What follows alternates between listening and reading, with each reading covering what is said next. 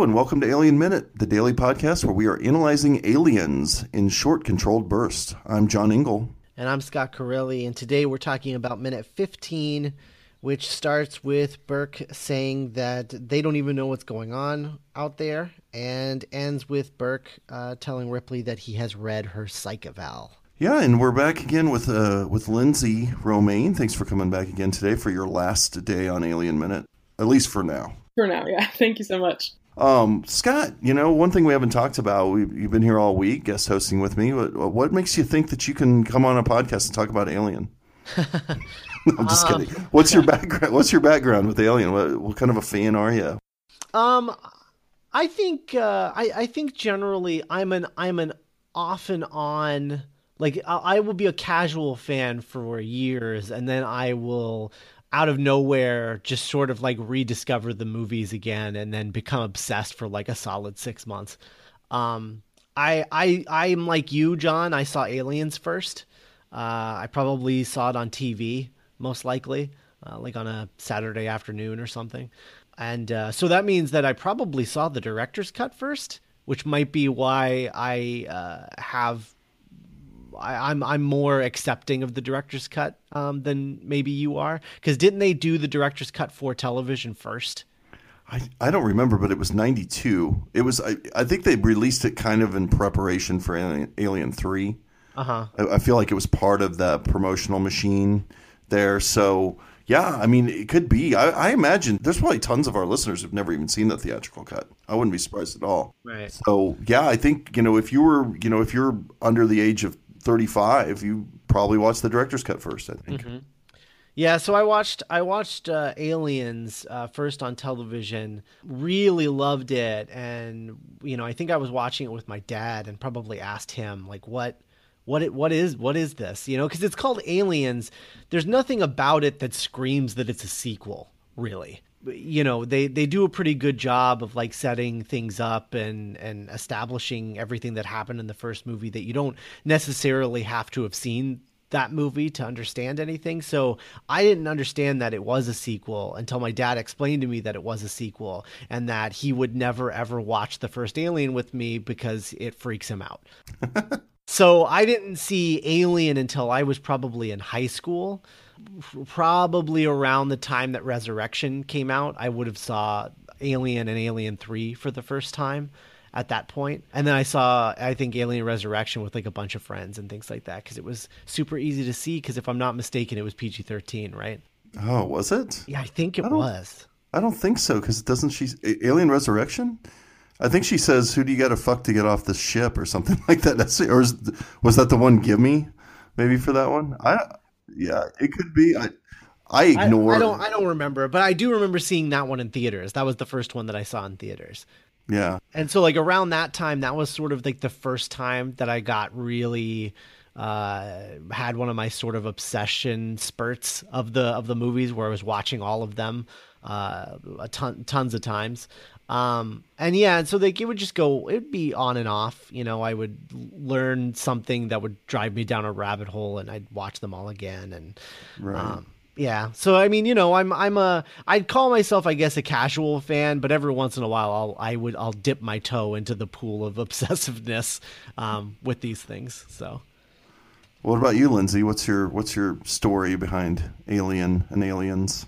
Yeah, mine's really boring and probably would offend a lot of the super diehards, but I actually watched them all for the first time when I was in film school in college. Um, I had never seen any of them. I was familiar with the Alien brand, uh, but I just had never actually sat down and watched them. And it was one of my, I think, I don't remember what class, a production class maybe, where we had to watch the first film, watching it, like thinking of it as a haunted house movie. I had never even heard that comparison made before, which that really intrigued me and we had to like pay attention to sound cues and stuff like that. And so just watching it in that class, uh, I was fully obsessed with it and ended up watching all the rest of them and not liking any of them as much as I like the first two. Uh, and I haven't engaged much with with anything outside of just the main films. So yeah, but I've seen the first two a lot, and I actually think in going back and looking back at it, I think I probably did also see Aliens 2 first, maybe like long before that, just not in the context of anything, and also probably just on TV. I was a huge um, Bill Paxton fan. uh-huh. Uh, it was kind of a joke among my friends. I was like in love with Bill Paxton, so I definitely at least seen some of it because of him at some point. But yeah, I hadn't like sat down and watched them in you know in order. So you watched Alien in a class? Yes. And all the way through, or did you just stop and talk about it? All the way through. I so okay. school I went to, we had three hour long classes, so all of our film classes were really fun because we would just watch a movie at the beginning and then discuss. Yeah, well, you know, the impetus of this show was was Mitch. Um, I was I had already left school, but Mitch showed Alien in one of his classes, and I just crashed the class so I could watch Alien on the big screen. Oh wow! Because we he actually teaches his classes in a movie theater, and we were able to actually watch it on a proper projection. But um, I was thinking about another class he taught, a screenwriting class that I had with him, where we actually watched uh, Silence of the Lambs over like a three day period. And I wondered if it wasn't. I would love to watch. I mean, obviously that's what we do on the show, kind of, is stop and talk about the, the increments. But that would be interesting to do in a uh, in a film school setting mm-hmm. to actually watch Alien that way too, and then have a big group discussion about what what it is you got out of this scene or that scene, whatever. But yeah, well, actually, one of my other classes. Uh, I, I wish I, I don't don't remember the name. I didn't graduate from film school. I only was a film major for like a year. But um, we ended up one of my classes we did um, Aliens or Alien Three. We like followed the production of the whole film throughout the whole class. That was like what we focused on. So wow. read all the like working scripts for it, and then kind of like just each class was going through like how they picked the script that they did and all of the stuff down to like how they ended up like with the cinematographer. It was a really interesting class, but unfortunately, I don't really like Alien Three, so yeah, wasn't. I don't either. Yeah. but the well, the best thing about Alien Three to me is the story of its making by far. Mm-hmm. To me, I'd much rather watch an extensive documentary about that. But yeah. that's neither here nor there. There's enough of our listeners that already uh, strongly disagree with me about Alien 3 and the assembly cut and so on. So, anyway, I guess we should get on with Aliens, though, since that's the movie at hand. Yeah. So we're in the middle. We're still we still got Burke trying to talk um, Ripley into going back to LV four twenty six, and we specifically have Burke doing it. Gorman doesn't seem all that interested. Do you guys agree? Yeah, he's just kind of sitting there. he's just fiddling around. He kind of seems unwilling, even when asked to chime in.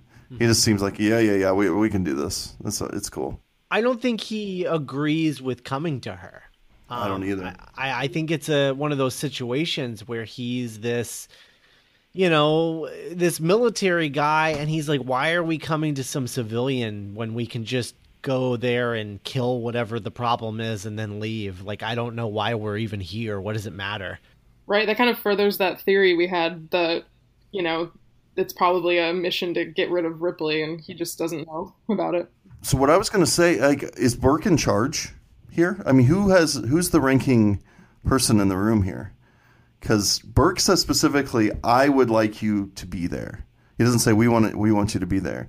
I mean, this is a company thing, isn't it? That's yeah. that's why Gorman isn't up to speed, right? Right. I don't know that Burke is necessarily in charge. It feels like sort of a joint operation where the company wants someone representing them on this mission that they're working with the the Marines um, to uh, execute, and I think that he's being the uh, representative of the of the Marines by coming here. Um, mm-hmm. But he doesn't. I don't think he really understands why they're there or why they need her. Uh, and I and I think that, you know, like Lindsey said, I I think Burke knows, and he doesn't feel uh, the need to share that information because it's irrelevant. Well, you're not going to share it with Gorman of all people anyway, right? I mean, we find out he seems like a he seems like he could be a competent enough guy here, right? We don't get any hints at what he really is mm-hmm. which I think is good. We should think. Um, maybe that's why Burke told him not to say, don't say too much. Talk when I tell you to talk.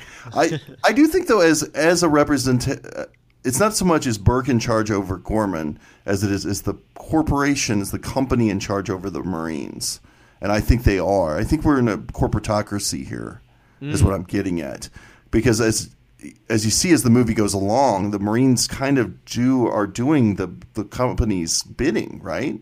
I mean, they seem to be more stooges for the company than they are uh, a government entity or, or an independent entity. So that's why it, it's just the the way he's phrasing things, the way Burke is phrasing things here. Gorman doesn't speak until he's asked to, and and Burke keeps saying, "I, I want you to be there," and I think he's speaking for the corporation. But you know, to me, I think that's what we're hinting at here. We we have a very isolated, specific situation in Alien where we're just talking about these guys. Uh, sorry, these these uh, space truckers and how they relate to the company.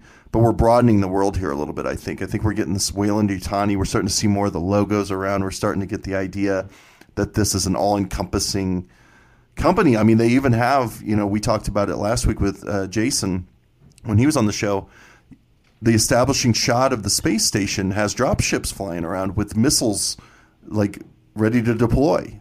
So it seems as though they're guarding the space station that seems to belong to the company. So I don't know. I think it's interesting that we're getting a little hint of that here, just in this conversation, just with the, the verbiage here. Uh, Burke's condescension is at such a level that it's actually painful to listen to. yes. No, it's and intentionally so. I think. Yeah. Yeah. I mean, I've been, you know, I've dealt with this before. I'm pretty much a lifelong uh, uh, hospitality employee. You know, I I write, I do a lot of things on my own, but how I make cash is as a server in a restaurant. Mm-hmm. And a lot of people like Burke, uh, they don't look too highly on that choice of a job. They don't see it as a real job, and they would say they'll hint at things almost like he's saying he's using it as a tactic to convince her to go on this mission.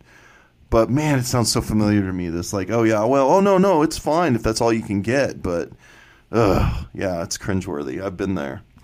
Yeah, totally. Well, uh, like even if we didn't know that Burke is like a dirtbag, he ends up being like the hero or something. I would just hate him forever because of this scene. He's just mm-hmm. like so unlikable. And if, like you said, if you've been in that kind of environment work wise, you you just know the type and you know how slimy that is and how how much it does kind of erode your self confidence too. Just you can see Ripley kind of breaking a little bit as he says these things to her. Uh, it's getting to her, and that hurts a little bit, right? Do yeah. you not get? Because I'm a little. I hate to put it this way. I mean, I've been there. I sympathize with her, but I'm a little bit annoyed with her for putting up with it like it's Ripley. You're not supposed to take this shit off the sky, and it, I think it's a good way to feel though at this point in the movie. I'm not saying this is a flaw by any means. I'm not saying Ripley should get up like up in his face right now. She is in a low position. That's where she should be right now. But man, it does. It, that's very effective. I think is that it makes me feel that way. I'm like, come on, Ripley. What are you going to let him talk to you that way? I think it's a great way to feel as an audience member at that point. Right. Yeah. There, there's that line specifically when he calls her kiddo, Ugh, that it's that That's I, I just first time. Yeah. Yeah. That I just I want her to respond by saying like I'm 84 years old. like shut up. it's it's amazing that that line is not in this movie. I, I yeah. think that that would definitely if aliens were being made today with um we have a different perspective on how to talk to women now. I think a little bit at least. Not everyone, of course, but I think that just the fact that these discussions are more in um, our culture now, I think that that would definitely be a line like like there would be a "Don't talk to me that way" moment in this movie, mm-hmm. and I think that would be the exact line. Like it ha- would have to be like. Quit calling me kiddo, asshole. I'm 84 years old. I, was, right. I could hear that coming out of her mouth. But yeah, I think in 1986, this was this was unfortunately still fairly normal way to talk to a woman. Ugh. It bothers the shit out of me. We talked about that a lot too because he does it in the in the hospital room too. Mm-hmm. Yeah, there's nothing worse. I I still get called kiddo sometimes by people, and it just is like the fastest way to piss me off. It's just so yeah. condescending. I mean, it's like Humphrey Bogart calling Lauren Bacall kid, you know, in a movie. I mean, for crying out loud, that was 70 years ago. Let's mm-hmm. let's get on with it already. Yeah. It's like female does not equal lesser in age or even the implication of lesser in uh, anyway we don't job i guess i don't have to explain it to anyone. It's just yeah. frustrating. In job settings especially it's just like a quick way of sort of asserting power by like calling your younger employee a kiddo. I always took it, you know, in the speaking of the Humphrey Bogart thing, it's something, you know, it's a little off topic, maybe it isn't, but I always took it all those guys were so much older than the women in those movies, right? Like it was always Cary Grant and some young ingenue or Humphrey Bogart and Lauren Bacall. I never thought of it as being that uh, sexist thing in those movies. I always just thought, no, it's because he is a lot older than her. But now that I think about it, you know, and these days, and you see people still doing it, I'm like, oh no, no, no, that's that's not what that is at all. That's actually a demeaning way of talking to someone.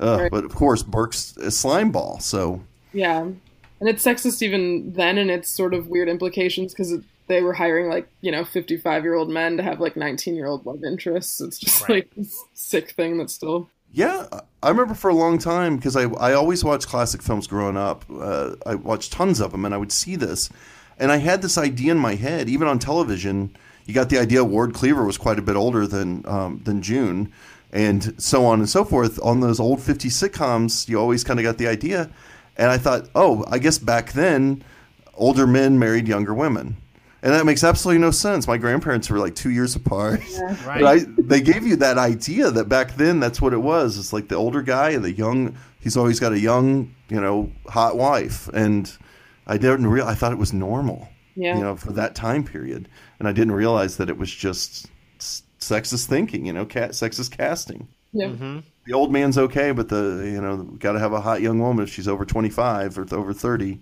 Right. Anyway. Not only is it sexist to call her kiddo, but it was sexist hiring that actress in the first place. yes, exactly. so it was, you know, there was a lot of sexism going on.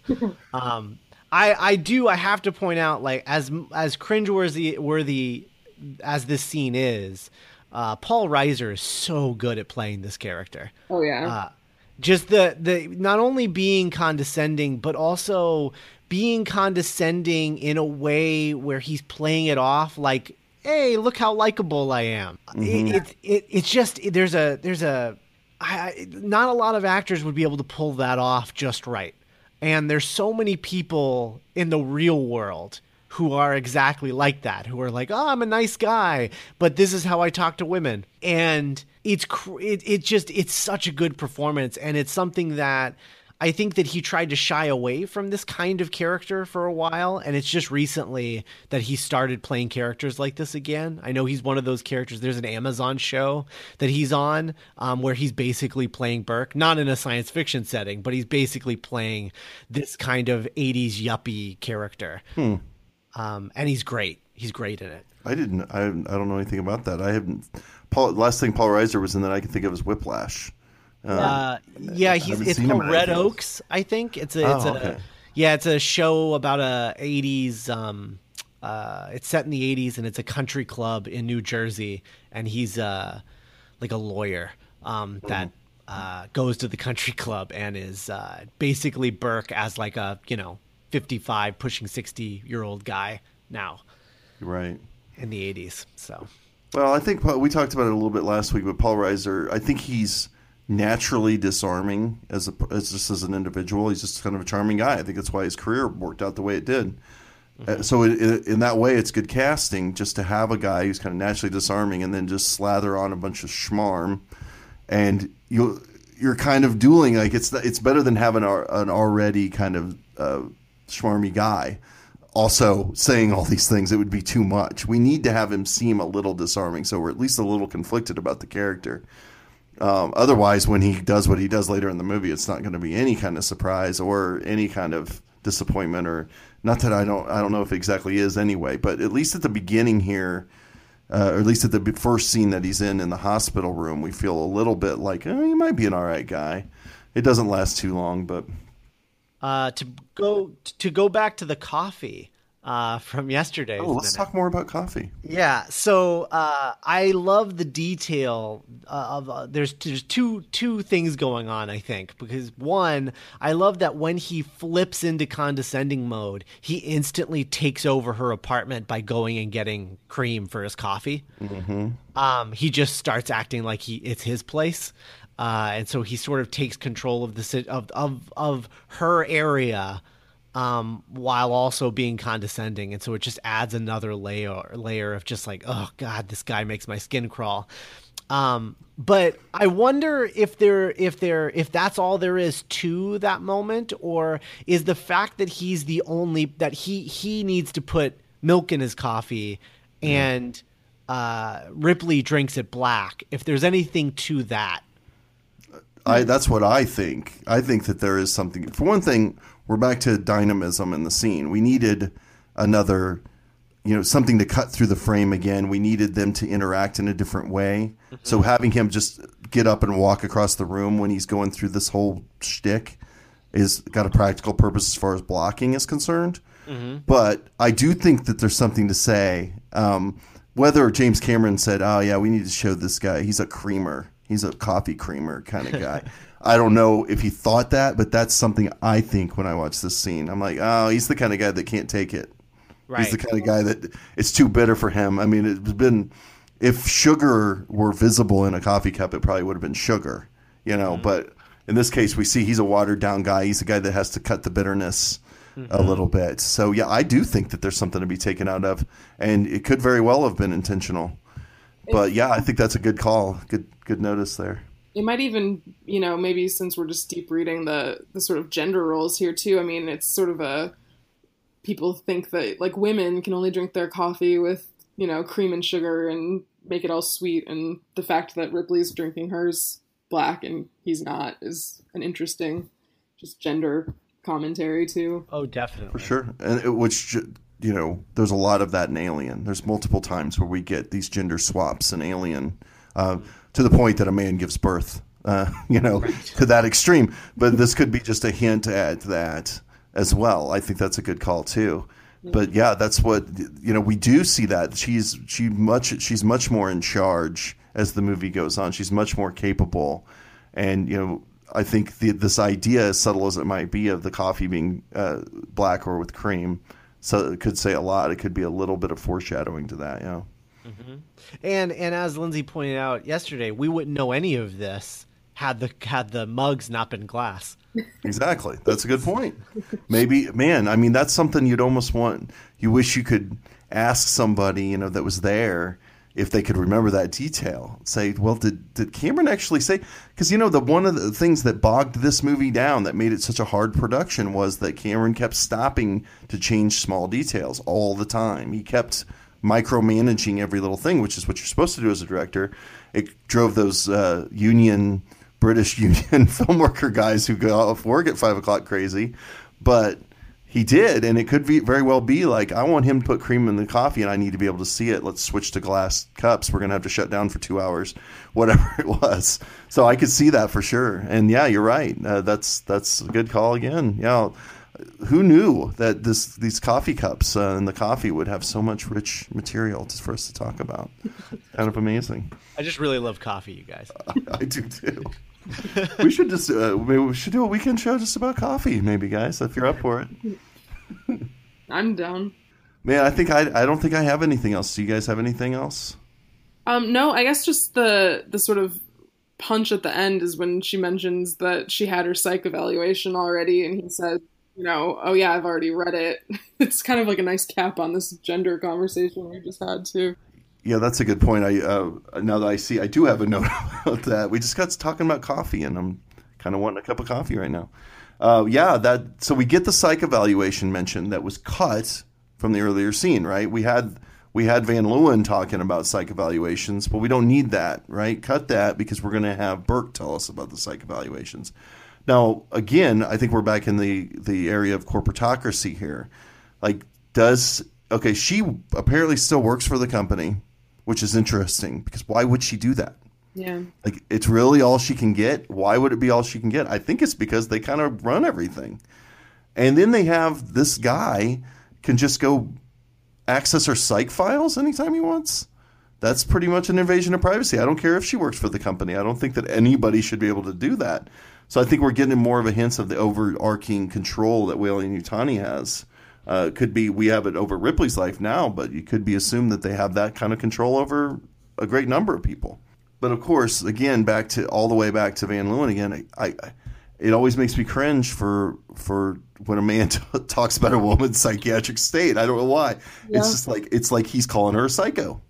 Right. And it's dismissive, and it's I don't know, and and I know that that's got to get her goat, and that's what he's trying to do, and and he's just such a, it's so manipulative. He's such an asshole in this scene, and it it's when you watch it in this isolated like one minute chunk, and you sit and talk about it, it really makes you hate him more. Uh, it kind of makes it hard to think that there was a time where maybe this would have been glossed over a little bit, but oh, I don't know. And it convinces her. It gets to, it gets to her, and we, we're we're gonna have to wait till next week uh, to talk about it. But it does get to her. So I don't know. Um, Yeah, I mean, I mean, I think at this point, she's uh, in a place where she doesn't really have any reason to keep going. You know, like she's working a job that she has no interest in really doing. She's just doing it because it's what she could get. She's living in this tiny apartment. Um, you know, I think right now she's mostly just staying alive for the cat's sake. I was just about to say that she's doing it for the cat. yeah.